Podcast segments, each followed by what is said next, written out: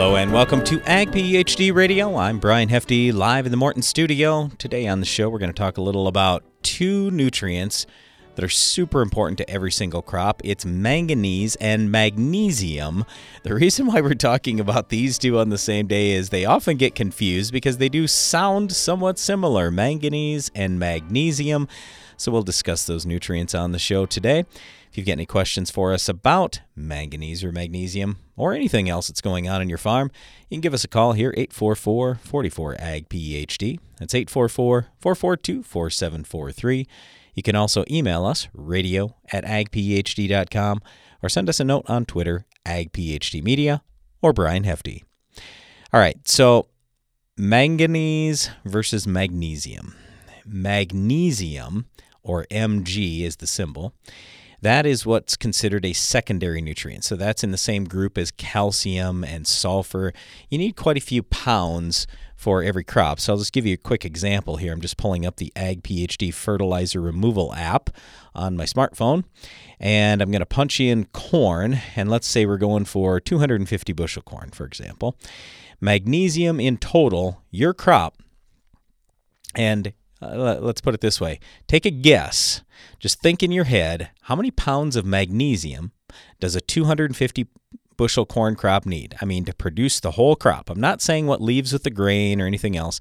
I'm saying in total, 250 bushel corn. How many pounds do you think it takes for magnesium? Well, it's actually more than sulfur, more than calcium. In fact, it's almost as much as sulfur and calcium combined. It's 60 pounds. 60 pounds to the acre of magnesium. Think about that. It's about half what we need for phosphate. So when you think about, well, I fertilize every year with phosphorus, well, what are we doing with magnesium out there? And granted, in many soils, we have so much magnesium, literally thousands of pounds in some cases, that you don't need to fertilize with it. So we'll talk about that a little bit today. Then you go down to manganese. That's a micronutrient. Okay, that's we kind of group that in with copper, zinc, boron, iron, these other micronutrients. In total, for 250 bushel corn, how much do you think it takes for manganese? Well, we need a grand total of two pounds. So there's your big difference just to start the show off. Magnesium, 60 pounds per acre, and manganese, 2. So, right away when you hear that, you think, wow, boy, I better learn a lot more about magnesium because my crop needs 30 times as much magnesium as it does manganese. Well, yeah, it's important to learn about magnesium, but it's just as important to learn about manganese because we do see a fair amount of manganese shortages. Let me just tell you a few things about manganese. Manganese is actually called the element of life. It's important for chlorophyll production, lignin building, basically that's your stalk. Uh, disease prevention, pollen, and kernel weight. Um, manganese is not very available when the soil is cold, but I guess I could say the same thing with magnesium. So both manganese and magnesium not super available when the soil is cold, which is why quite often with both of these elements people will supplement a little bit. Okay, back to manganese, the micronutrient. It's less available the higher the pH gets. So if you look at most charts on nutrient availability, it's going to vary a little bit, but as the pH goes up, there's a there's a drop off to some degree. Well, with manganese it really drops off. So what I'm saying here is if let's say you have an adequate level of manganese, that micronutrient in the soil. You say, "Oh, it should be fine." But you got an 8 pH in one field and you have a 6 pH in the field right next to it. If they both had the same exact amount of manganese in that soil, you're going to see a lot getting into the plant when the pH is 6. You're not going to see as much getting into that plant when the pH is 8. Okay, so soil pH makes an absolute difference. All right, one of the things that I would say too with manganese that we have seen is sclerotinia white mold. We're seeing less white mold when we have good levels of manganese in the soil. The first time we saw this was, I don't know, it's probably six, seven, eight years ago, something like that. And we had a farmer who went to one of our soils clinics, looked at his soil test, and he goes, Ooh, I'm really short on manganese. You know what? I don't know if this is right or not. So I'm just going to try this out. I'm going to put a good level of manganese on half my field And I'll leave the other half, and we'll see what difference there is. Well, on the half where he put the manganese, he had no white mold, or virtually no white mold, and on the other half, it was loaded with sclerotinia white mold in his soybeans. Well, come to find out, and we didn't even know this, but there has been some research done showing that if you have good levels of manganese in your plant, it's much more tolerant to diseases like sclerotinia white mold. So that's a big thing. All right. So, anyway, manganese, super important micronutrient. Magnesium is a secondary nutrient.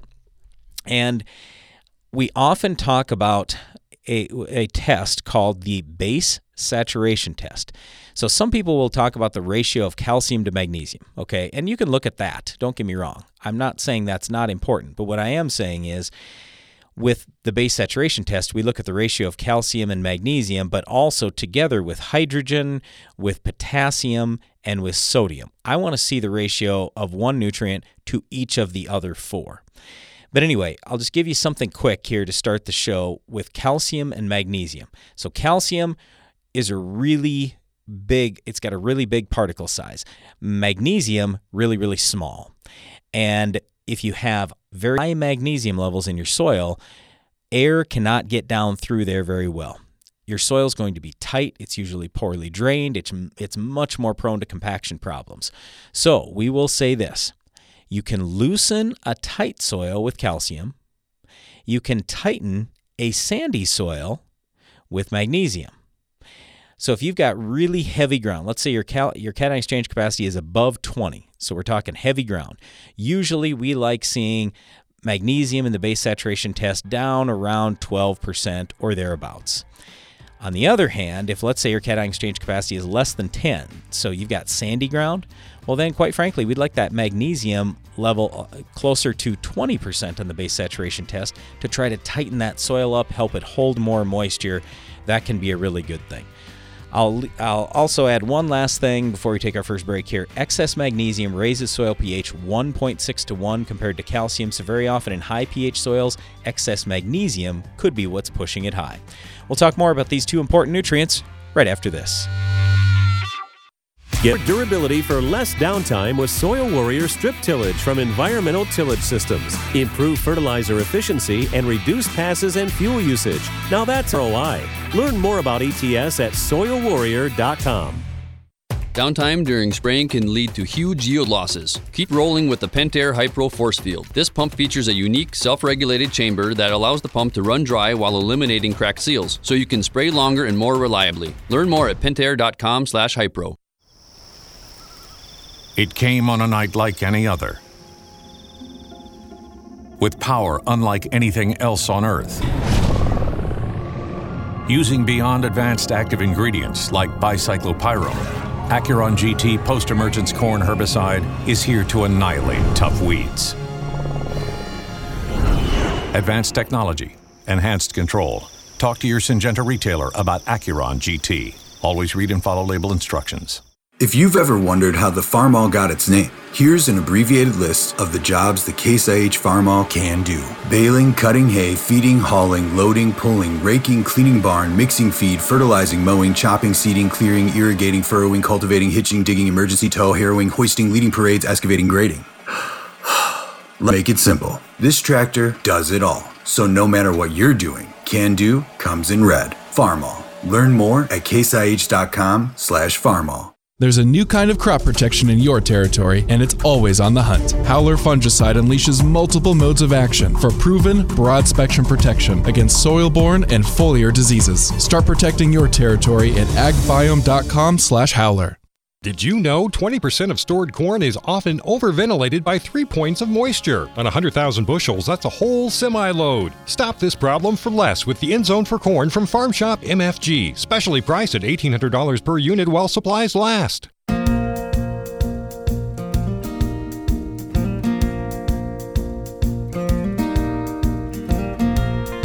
Welcome back to Ag PhD Radio. I'm Brian Hefty.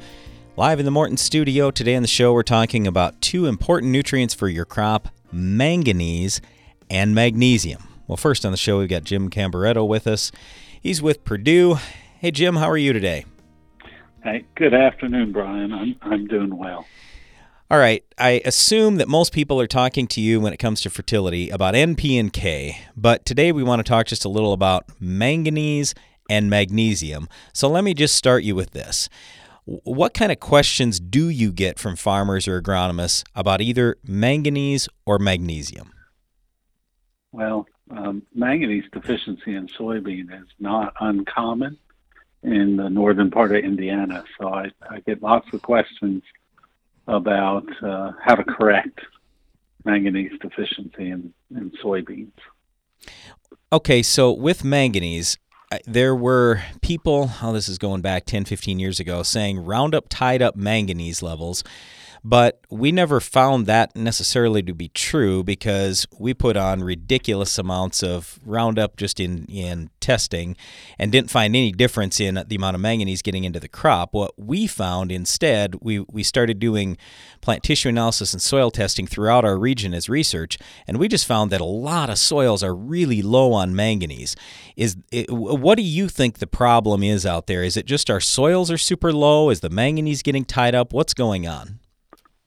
Well, yeah, re- research here at Purdue found the same thing that uh, Roundup really didn't have any influence on manganese availability, and and we've had these deficiencies for quite a while in certain soils that have high pH, low manganese, and usually pretty high levels of organic matter. And those soils are just uh, prone to having manganese deficiency. Do you think the organic matter has anything to do with it? I mean, I totally understand the high pH. We absolutely see that correlation. And certainly, if the soil tests low in manganese, it would make sense. It's not going to have a lot getting into the plant. But you mentioned the high organic matter. What is there any connection there? Yeah, I think the uh, the organic matter can complex the manganese, and in the case of those soils make it less available to the plant. And so, particularly in the mucks and peats, yep. Uh, if the pH gets up a little, we see you know, tremendous problems with defi- manganese deficiency. Okay, you said that you, you see this commonly in soybeans as a problem. What's your best suggestion on how to solve the problem? Right. So, soil applications are, are usually not especially broadcast applications are not yep. rarely effective. Um, times if you do a banding, and you know that's not that common in soybean, but if you band a little as a starter, you'll get an early season effect. But uh, usually, the soil applied manganese be- becomes unavailable pretty quickly, and so our standard suggestion is to use a foliar application and as best one can, put it on as soon as symptoms appear. So, what timing would that be? Is that pre flower? Is that after flowering? Some, yeah, sometimes it can be when the plants have two or you know a couple leaves, and, and that's where yep. pe- people are uh, farmers are you know interested in the starter uh, because that will give more plant material that you can spray when the manganese deficiency returns. Um, but yeah, so uh, often it'll occur when soybeans are V2, V3, V4 really early, and it will reoccur uh, throughout the season in some soils because the manganese that's applied foliarly uh, doesn't tra- uh, translocate very well in the plant. So it tends to stay in the tissues well, that it's applied on. Yeah, as you're saying all this, Jim, I'm just thinking from my farmer, putting my farmer cap on. You're telling me I may have to spray multiple times with the foliar manganese to solve the problem, then, right? Twice is more common than only once. And some some farmers have told me they've sprayed three times. Uh, and still see symptoms later in the season. So it's a very difficult problem to overcome. Now, you mentioned this broadcast and you said it could be available soon. One of the biggest things when I look at any broadcast soil applied fertilizer I'm going to do, I say, all right, how many pounds is it going to take to solve my problem?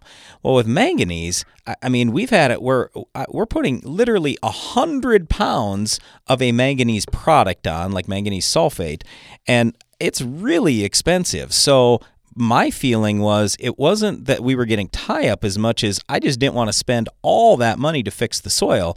But what do you see in Indiana? Is there a certain nutrient that's tying up the manganese in the soil if guys do broadcast it? Uh, well, there's actually bacteria that change the form of the manganese. And so when it's dry, uh, it's kind of it's the same as like denitrification, nitrification of nitrate. Yep. And so they they take that manganese and they they oxidize it, uh, use it as a an electron acceptor, and then and render it into an unavailable precipitated form. And then um, when the soil gets wet again and, and oxygen is low, they'll reverse that reaction. But in those particular soils, apparently those microorganisms are prevalent and they just utilize that manganese. All right, uh, this change ma- it to an unavailable form. Yep. Well, this manganese thing sounds pretty complicated. So let's switch gears and talk about magnesium. okay. What are the common magnesium issues you have in your state?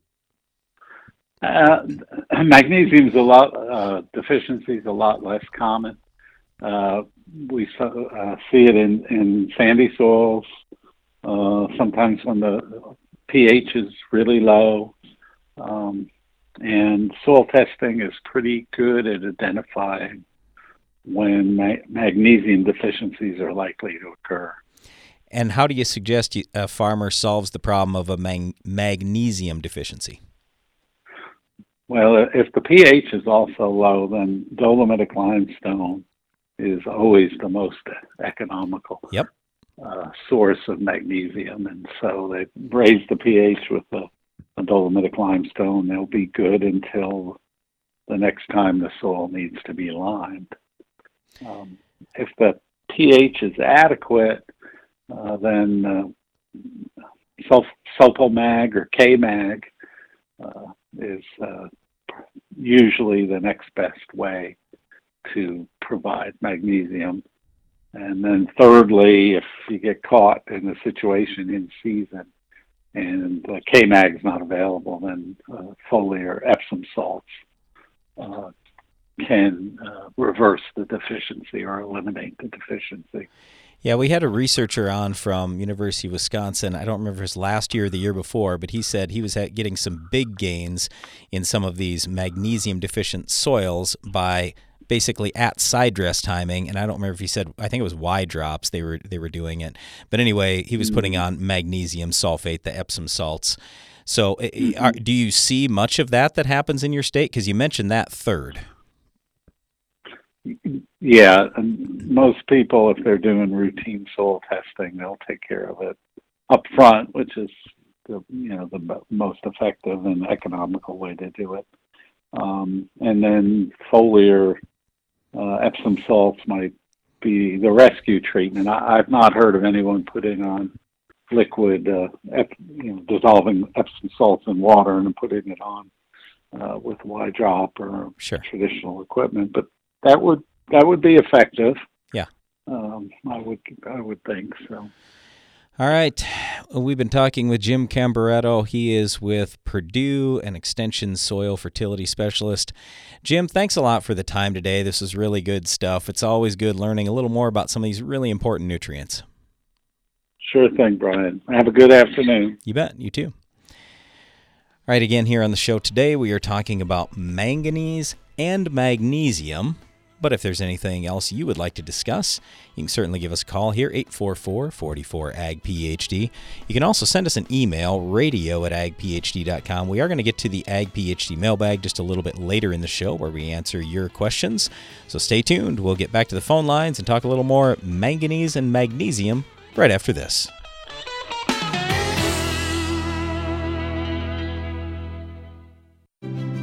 It takes balance to be successful in farming because what you get out of it depends on what you put in. And Corteva Agriscience gets that. Introducing Utrisha N Nutrient Efficiency Optimizer, a biological product that naturally captures nitrogen from the air. It's a sustainable way to add balance to your traditional nitrogen methods and maximize your yield potential.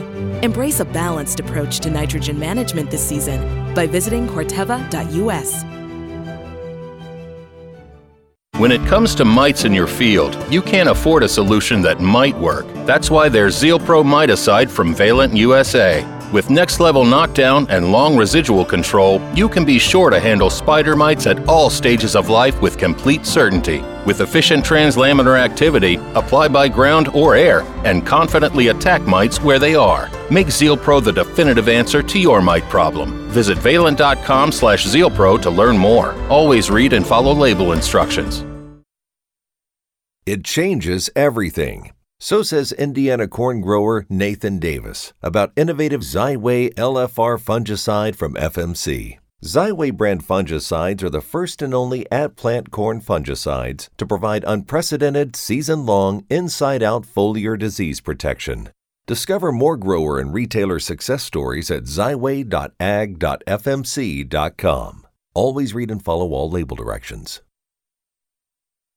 It's smart to make the right agronomic choices, and it's even smarter to get rewarded for them. With the Bayer Plus Rewards program, you earn cash back on seed, herbicides, and other eligible products. And it keeps getting smarter because now you can earn an additional 10% bonus when you send your redemption check to your retailer. To learn more, contact your retailer today. Protect your yields and get the most from your land with Bayer Plus Rewards. Visit mybayerplus.com and see program terms and conditions for full details. Ag PhD has one mission to give you the knowledge you need to make your farm more successful. That's why every issue of the Ag PhD Insider magazine features crop fertility and pest management tips, insights into the world's highest yielding farmers, updates and results from our in-field research trials, as well as the latest agronomy information from Brian and Darren Hefty. We put it all in one place so you can make your farm more productive and profitable. Subscribe to the Ag PhD Insider at agphdinsider.com. The value of your farm building is in its ability to protect what's stored inside. That's why Morton Buildings ensures that every machine storage and insulated workshop we build will provide superior strength and durability. As a 100% employee owned company, we're all committed to being the industry leader with a focus on innovation, service, quality, and most importantly, customer satisfaction. To get started on your next project, please visit mortonbuildings.com.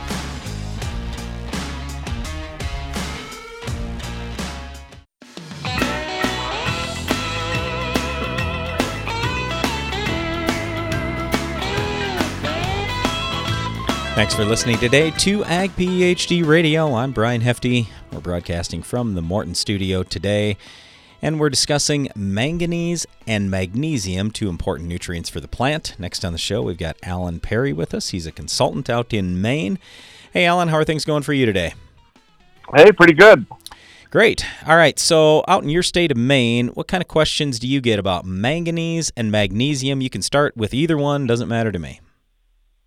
Well, I think uh, magnesium uh, is more of an issue because of the volume that it takes to make some changes to the soil. Yep. Um, very important to nitrogen usage. It's the center of the chlorophyll molecule, and uh, therefore, uh, the, if you're magnesium deficient, the plants are going to be a yellow color, and you're not going to have good nitrogen usage. How about excess magnesium. We have a fair amount of that here where I'm at, but in your state, are the soils lighter and are you more deficient in magnesium or do you have quite a few excesses as well? No, we're mostly deficient here. Uh, our big excess would be phosphorus, but uh, other than that, we're mostly deficient, and that's that's nice. It's easier to fix a deficiency, as you know. Uh, when you have an excess of magnesium, it actually starves the plant, and the plant will show magnesium deficiency symptoms, uh, but it's caused because uh, the plant's having a hard time to, to make up for the excess.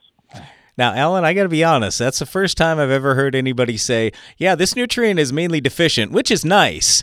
But, but I totally understand where you're going with it because we do deal with some excesses of magnesium, and it is really hard. It takes years and years and years to get the magnesium levels down where we want. So, in terms of these deficiencies you're dealing with with magnesium, how are you usually correcting those? Well, we have a couple of uh, easy ways. The cheapest, uh, easiest one for us would be dolomite lime, um, lime that has both calcium and magnesium in it. Uh, we like to do that if we have time. but we don't get any magnesium out of that lime the first 12 months. So sometimes we are uh, anxious to get some magnesium in the plant quicker than that. And our favorite choices there would either be um, sulfate of potash magnesia, SPM or KMag, uh, or Epsom salts works very nicely, especially as a foliar. Uh, talk to us about the foliar application. How much are you putting on usually? When are you doing that? Um, I'm not using a lot of volume at any one time with my foliars. I'm, I'd rather have two small applications than one big one. Uh, but usually one to two pounds of magnesium uh, magnesium sulfate, Epsom salt per acre per time is enough to get the effect that I want. Um, but it depends a little bit on how big a, deficiency I'm working with, or even in this case, uh, it works very well for excesses uh, to kind of feed that plant uh, and work your way along. Okay, so if you put out dolomitic lime and you go, all right, I think I should have my problem solved, how long is the problem usually solved in your area? And then we go right back to having a deficiency of magnesium again. Well, it it isn't quite.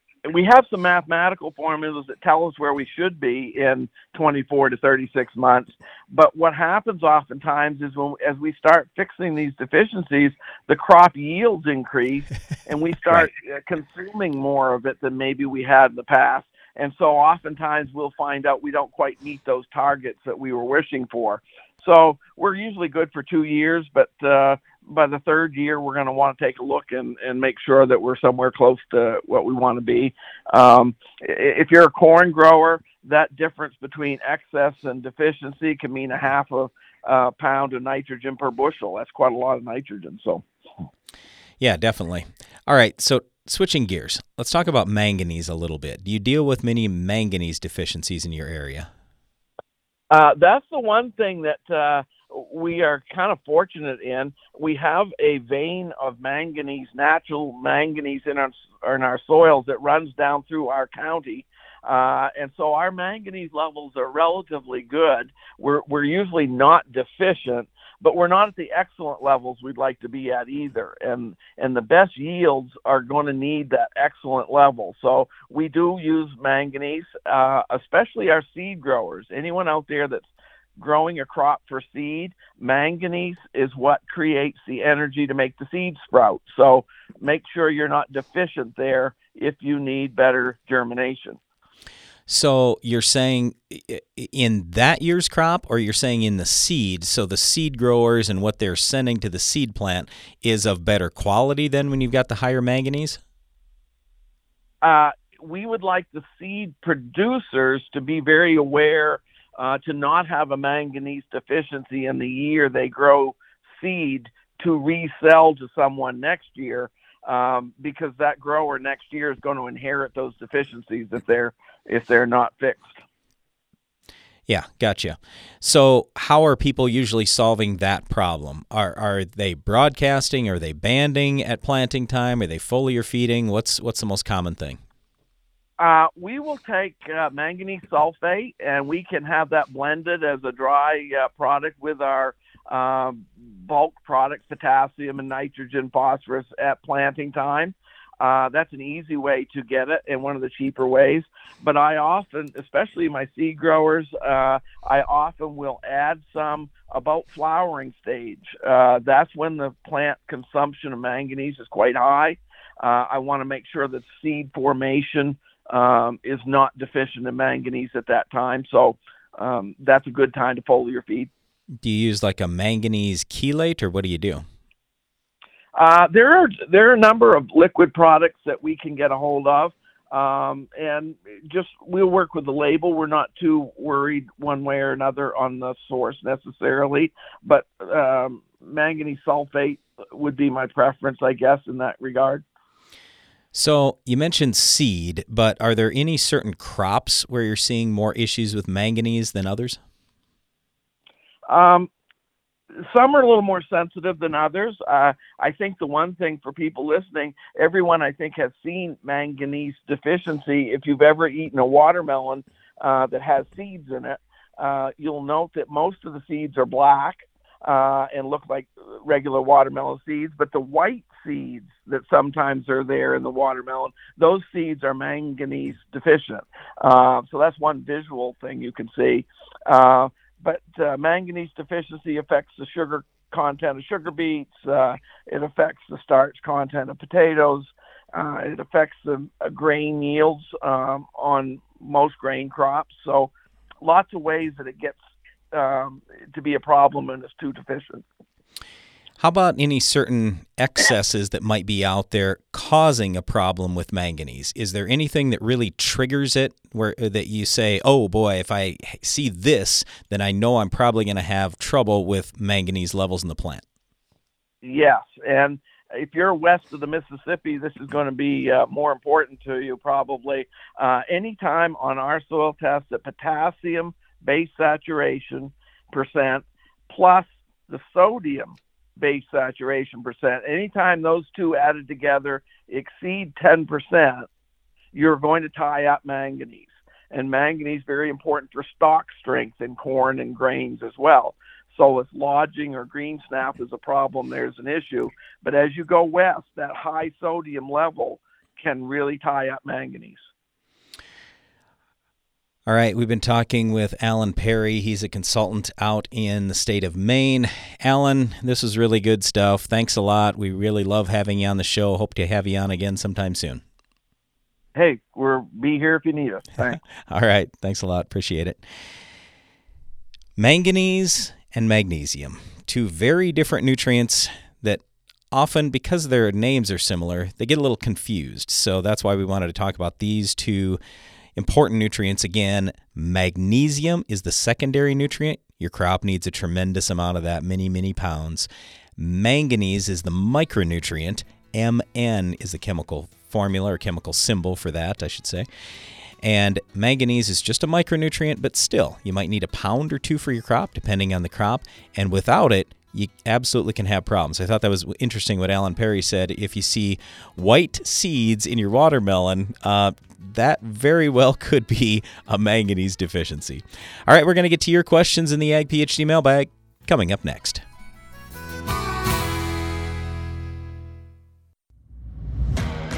What's new from Nufarm? Longbow EC herbicide, the latest in our portfolio of versatile weed management tools, gives you another carfentrazone option, taking aim at more than 60 broadleaf weed species. Did we mention economical? Longbow EC's low use rate makes it a flexible tank mix partner with most burn down non selective herbicides. Ask your dealer for Longbow EC, available for fall. What does winter have in store? I'm Greg Sauder with 360 Yield Center. We don't know what's going to happen in three days and certainly not in three months. So there's no way of knowing what's going to happen to the nitrogen we applied this fall. But by moving your application to spring with the 360 bandits on your planter, you know your nitrogen will be there when the plant needs it. And with the split application with 360 Y-DROP, you can add just what the plant needs to finish strong. Learn more at 360yieldcenter.com. When it comes to mites in your field, you can't afford a solution that might work. That's why there's Zeal Pro Miticide from Valent Day. With next level knockdown and long residual control, you can be sure to handle spider mites at all stages of life with complete certainty. With efficient translaminar activity, apply by ground or air, and confidently attack mites where they are. Make Zeal Pro the definitive answer to your mite problem. Visit valent.com slash zealpro to learn more. Always read and follow label instructions. At Corteva Agriscience, we want to keep farms healthy and productive today and tomorrow. That's why we're investing in a robust pipeline of naturally derived biologicals. Meet Utrisha N Nutrient Efficiency Optimizer. It's a sustainable nitrogen fixation product that facilitates crop growth and optimizes yield potential. With the fluctuation in fertilizer prices, Utrisha N is a reliable solution. It can be used alongside your traditional nitrogen program to enhance your ROI this year. For more information, visit corteva.us. Every week for more than two decades, Ag PhD TV has provided agronomic information to make your farm more productive and profitable. In each episode, we discuss a wide range of topics covering everything from crop fertility, promoting soil health, improving the environment, pest control, and more, all designed to help you push your farm to higher yield goals and more profitability. Be sure to catch us on Tuesdays and Saturdays on RFD TV Check your local listings or visit agphd.com to learn more. Go long for season long foliar disease protection that starts at plant. Only Xyway brand fungicides from FMC provide season long foliar disease protection from the start. Active ingredient flutriafol moves through your corn plants as they grow for inside out protection from roots to tassel. Growers and retailers are sharing their Xyway brand fungicide success stories at xyway.ag.fmc.com. Always read and follow all label directions.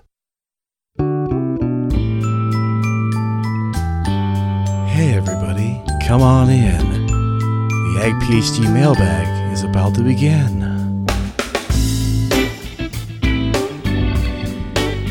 All right, our first question comes from Mark. He emailed in saying, Is it better to identify magnesium or manganese issues in a tissue sample or a soil sample?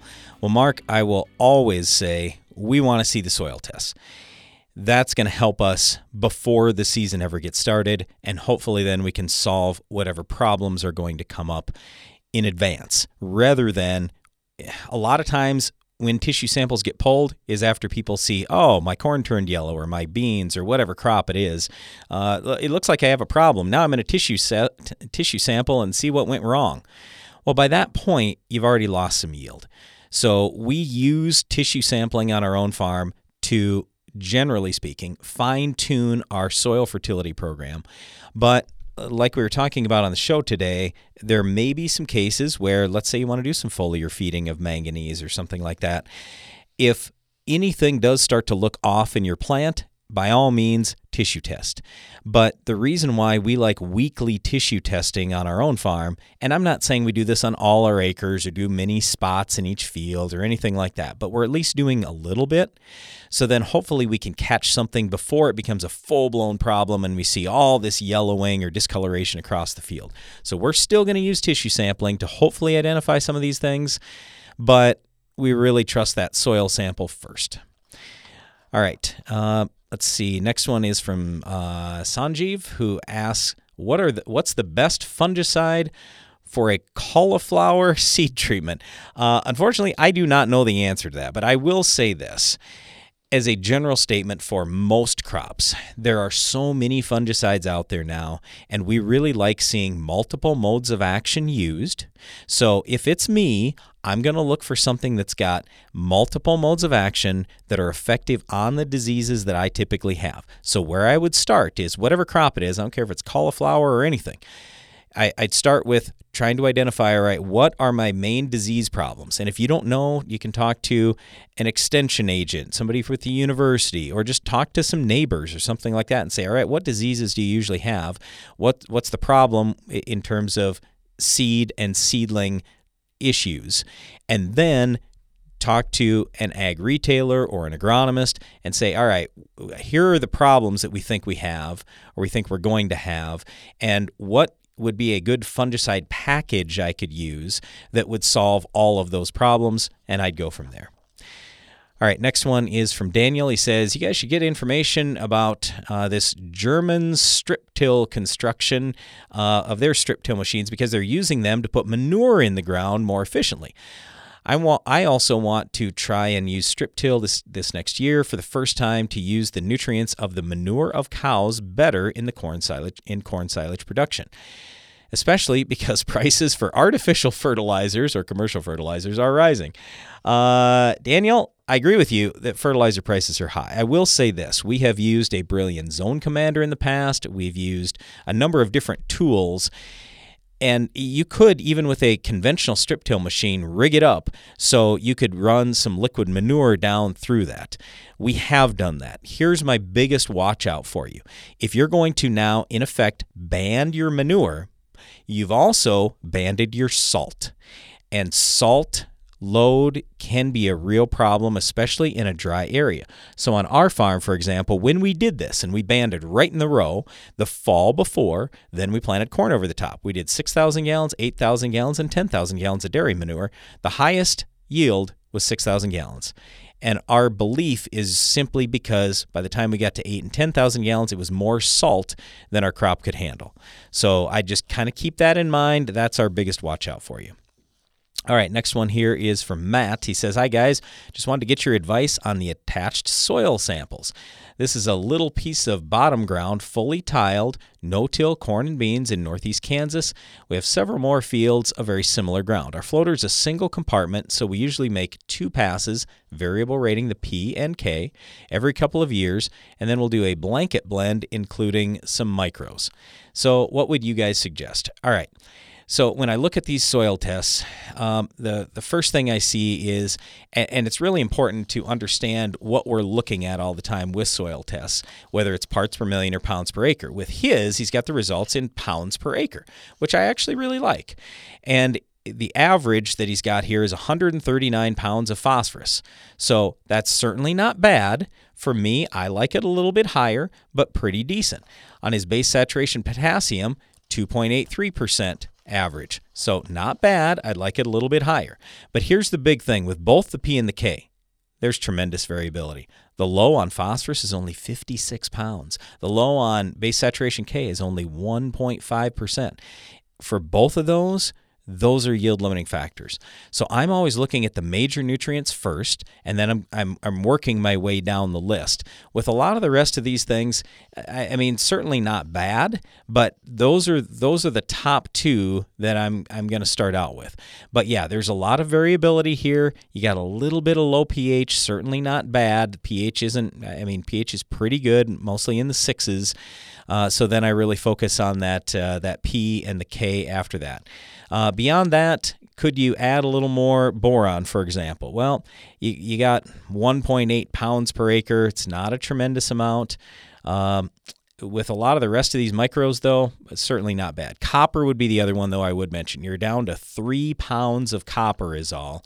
And so, if it's me, I'm probably going to bump the copper just a little bit, but I'm first going to focus on the P and the K and maybe get a little bit more sulfur out there because you've got as low as just 16 pounds uh, on a per acre basis. All right, we're going to jump back to the phone lines here. Got uh, got Frank calling in from Virginia. Hey, Frank, how are you today? I'm well, sir. Thank you for taking my call. You bet. What can we do for you?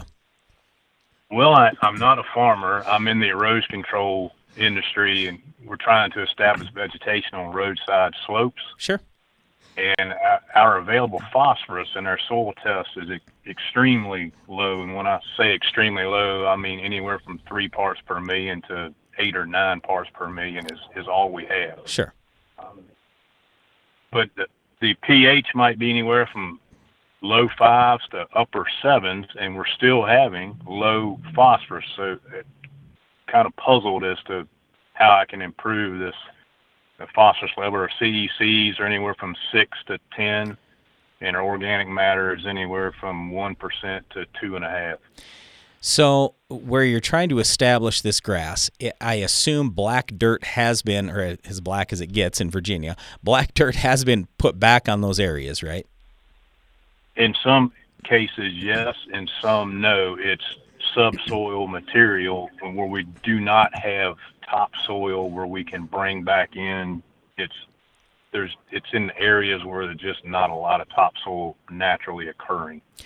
Uh, yeah, one of our big challenges getting anything to grow when it's it's deeper subsoil because I have some experience with this as well. We've been able to make stuff grow if we just skim the topsoil away and we've got eh, just the first part of the subsoil. But sometimes when a lot of dirt's being moved, you might be a foot or two deep into that subsoil and then there really hasn't been any organic material. There's been nothing there. There, there are no microbes growing or anything else. So it is a real challenge. I, I, I, I totally understand. And then the other issue that you've got when you start talking about erosion, everybody worries about phosphorus moving away. And if it's right near water, you don't want to put a whole bunch of phosphorus out there and have it wash into the water. So could the, exactly. the could the low phosphorus be somewhat of a limiting factor for you? Yes, it could, but I, I would say if there's any way you can get any organic material out there, uh, straw, anything else, that definitely is going to help you. And manure or compost or it, just anything that's got any soil life in it or any any beneficial microbes, that's probably going to help you just about as much as anything. So would I put a little bit of phosphorus out? Yes, I probably would, but just be really careful. Yes, sir. We're very concerned about that. We have gone to some biological, some some liquids Yep. that are that humics and fulvics Yep. and some sea kelps, Yes. trying to put microbial activity. But are we? Is is our soil so? And I hate to use this term, dead, but is it so brick-like that I don't have anything there for the liquid to even work with? I'll tell you what, Frank, we're up against a break here. Hang on for me through the break, and we'll talk just a little bit more about this because I got a couple more thoughts for you. All right, stay tuned. We're going to get back to more of your questions in the Ag PhD mailbag as well, right after this. AgroLiquid is precision crop nutrition. That means being committed to product performance, to research and field testing, and to superior agronomics. Most of all, AgroLiquid is committed to delivering precisely the right nutrition in the right way, including seed-safe planter plus side dress applications and foliar applications with low burn risk. AgroLiquid. Apply less, expect more. Find a retailer at agroliquid.com. Don't turn your fertilizer application plan into a guessing game. Understand exactly how much fertility you need to reach your yield goals with the Ag PhD Fertilizer Removal app. Simply enter your crop and your yield goal, and the Ag PhD Fertilizer Removal app calculates the amount of nutrition needed to keep your crop healthy and working for you. Quit playing guessing games with your fertility needs. Download the Ag PhD Fertilizer Removal app today. Available on the Apple App Store and in Google Play. It's planting season. Race against the clock season. Mistakes can't happen season. And no one helps you face it all like John Deere. Putting technology in your hands that gets you in and out of the field faster, that makes your spacing and depth more accurate, and that gives you the confidence that this season will be your best season. See what you have to gain at johndeere.com slash gain ground. Just because your combine is one brand doesn't mean its cornhead should be the same, especially when it costs you yield. Drago cornheads are engineered to harvest more. Lowest profile saves ears, self adjusting deck plates save kernels, longer knife rollers reduce trash, and aggressive gathering chains pick up stalks.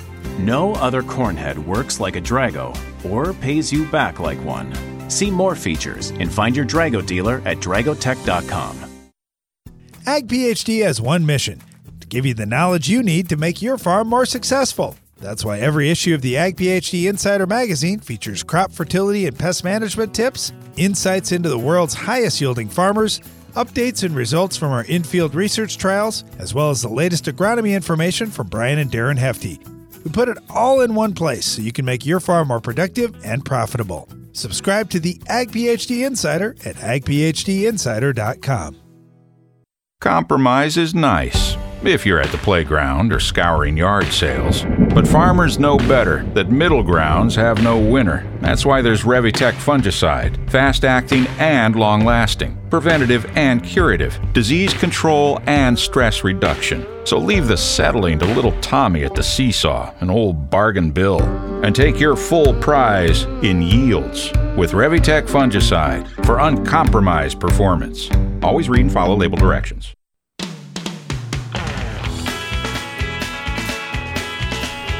Thanks for listening to Ag PhD Radio. I'm Brian Hefty, live in the Morton studio. Right before the break, we were talking with Frank from Virginia, who works on basically erosion control and is dealing with some subsoil where we're trying to seed grass and having a real issue getting that going. And he just made the comment, "Hey, our phosphorus levels are really low."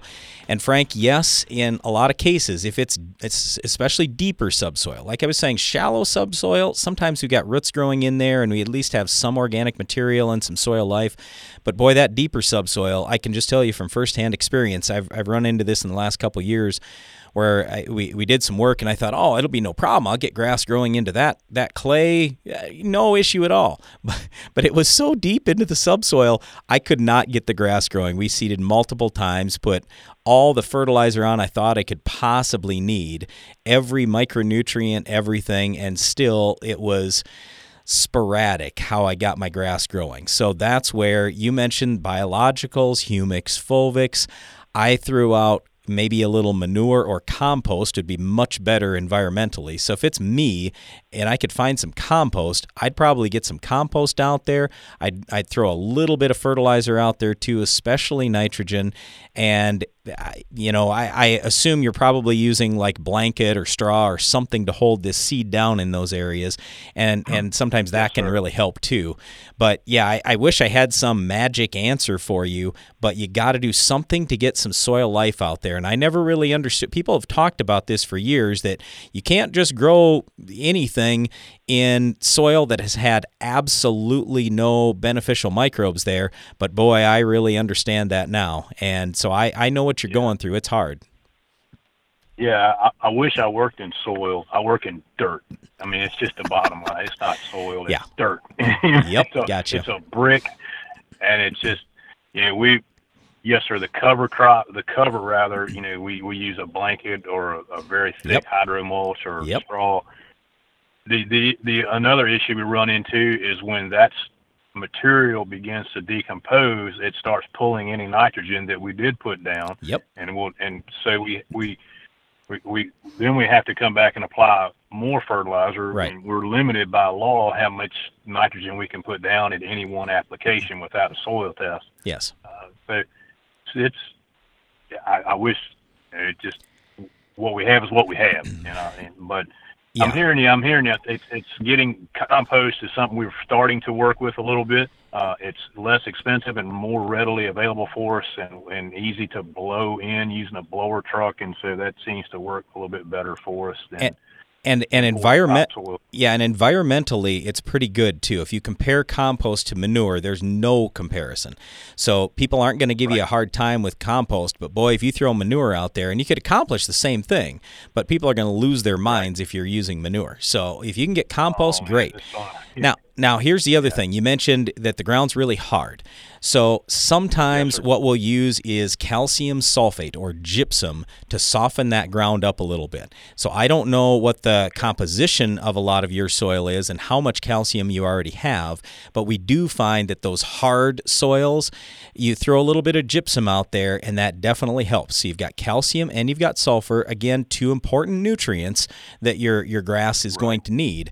So that's just another thing that I would consider. So yeah, it's gypsum, it's compost, especially nitrogen, but you know any blend that you've got that might get a little bit of P and K and some micros and things like that. So yeah, I like I say, I feel for you. It's not easy, and the other side of this is I'm sure people are giving you a hard time. Like, well, it's easy to grow grass. You guys should have grass growing immediately and Yeah. stop this erosion, right? yeah, yeah, they, yes, sir. It's um, well, what- it's not a lawn, and and we're and it's not lawns. It's a anywhere from a fifteen percent to a fifty percent slope. Yep. And where I don't wa- I don't water it. I'm not mowing it. I'm not manicuring it. Um, so yeah, they everybody unfortunately is under the misunderstanding that you just throw a little seed out and step Yep. back and watch it turn green. But this, you know, it, it, I think I failed to mention that we do put out as a general rule a 15 30 15 fertilizer Okay. but I'm assuming that that phosphorus gets tied up very quickly with the iron and the, maybe some even some of the aluminum that we have present. Is that Yeah, it's- sound accurate or Well, it's possible. It, it's possible. It depends on it, it. It depends on the soil pH and what else is going on in that soil. I don't know that I would worry so much about that. Um, I, I, I- I think you're you're doing probably okay on the phosphorus. I don't think your phosphorus is what's holding you back from getting that grass growing. Just from everything that you've mentioned to me, I, I think more than anything, it's just the the the microbes in the soil. And if you got some compost out there. I think that would really help. And then you already brought up the nitrogen thing that you have to get more out there. That does become a, a real big issue for getting grass once it gets germinated, for getting that grass to really take off, having an adequate amount of nitrogen there. And I don't know what to tell you other than doing a second shot because you definitely don't want to lose that and you definitely don't want to be putting out like enormously huge amounts like we can on flat fields or anything like that. Right. So I, I, guess those are just my best suggestions, and just from my own experience, what I've gone through now here over the last couple of years in working with the same type of thing you are. Uh, yeah, it's a challenge, but I think organic matter and uh, and getting some more compost out or some compost out there would probably help you more than anything. I appreciate it, and, and again, I'm not a farmer, but I really enjoy listening to your show. I try to take agri- agronomic principles and apply them as best we can on the roadside development. So it the message is getting across. You know, farmer or not farmer, it's getting across. So thank you again for taking my call, and I appreciate your all your time. You bet. Thanks a lot, Frank, and good luck. And hey, if you do find anything that works fantastically well, call us back sometime and let us know because there are a lot of other people listening who uh, have the same type of situation and they want to know as well. Yes, sir. All right. Thank you again. You bet. Thanks, Frank. Good day. All right, let's jump back to the Ag PhD mailbag here. Uh, this one is from Amy, and she's writing about the Neal Kinsey seminar. She said, My husband and I are interested in this event, but we have a few questions. Do you have a more detailed itinerary in terms of what's going to be covered and the times? All right, so Amy, we do have information on our Ag PhD website now. We're still working with Neal on exactly what he wants to cover during which time. Usually, Neal kind of has that laid out. Uh, it's just a little bit early for that right now, but I, I, in terms of the exact thing he's going to cover in each hour of this. But roughly, uh, off the top of my head, I'm going to say it's going to start probably around 10 o'clock the first day and finish around 3 o'clock the last day. I'd also say that if you're if you want to learn more about soils, we do have a free Ag PhD Soils Clinic we're going to be doing in January. So that'll be a two day event. Neal Kinsey's is a paid workshop that's toward the end of February, and it's really, really good. Uh, but uh, but it's a three day event.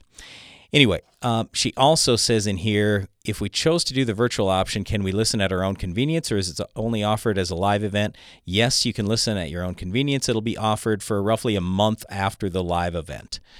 Um, Oh, and then she says, two years ago, we started collecting our own soil samples and creating variable rate prescriptions for our farms, but there's still a lot we don't know. So I think this would be benefit, beneficial for us. Amy, uh, we're all learning more about soil fertility all the time, I think. So, yeah, I'm with you. Uh, soil testing and, and soil fertility, super important. All right, last one that I got here. This is from Hugh. Just a comment. He says, uh, "Hi guys, listen to your show. Uh, my gut, very unscientific, no data, is that about 50 to 90 percent of people would die without chemical fertilizers being available. After all, much of these organic fertilizers are a byproduct of regular farming." Cottonseed meal, bone meal, manures, etc. If chemical fertilizer were outlawed on cotton, chicken feed, cattle feed, etc., then the cycle would be broken and we'd be looking for bat guano, seaweed, limestone, gypsum, etc. My point is that we rely on chemistry for our food. I believe 99% of the public has no idea how food crops remove nutrients from the soil that must be replaced with every crop. For you folks that prep by storing extra food, I suggest you also get a few hundred or thousand pounds of NPK and some other elements calcium, magnesium, zinc, copper, boron, etc your garden will need over the next few years. I see peppers storing seed, but never mentioned fertilizer.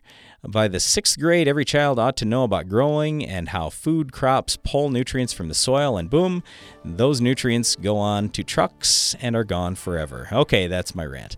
All right, Hugh, thanks a lot. Yes, there there's a lot to it. Agriculture is complicated, and a lot of people hear chemical and uh, the, and fertilizer and oh these things are bad. But there are a lot of the chemicals that are used today that are just natural products. And a lot of fertilizers too are natural products. We mine it out of the ground and then put it over other acres.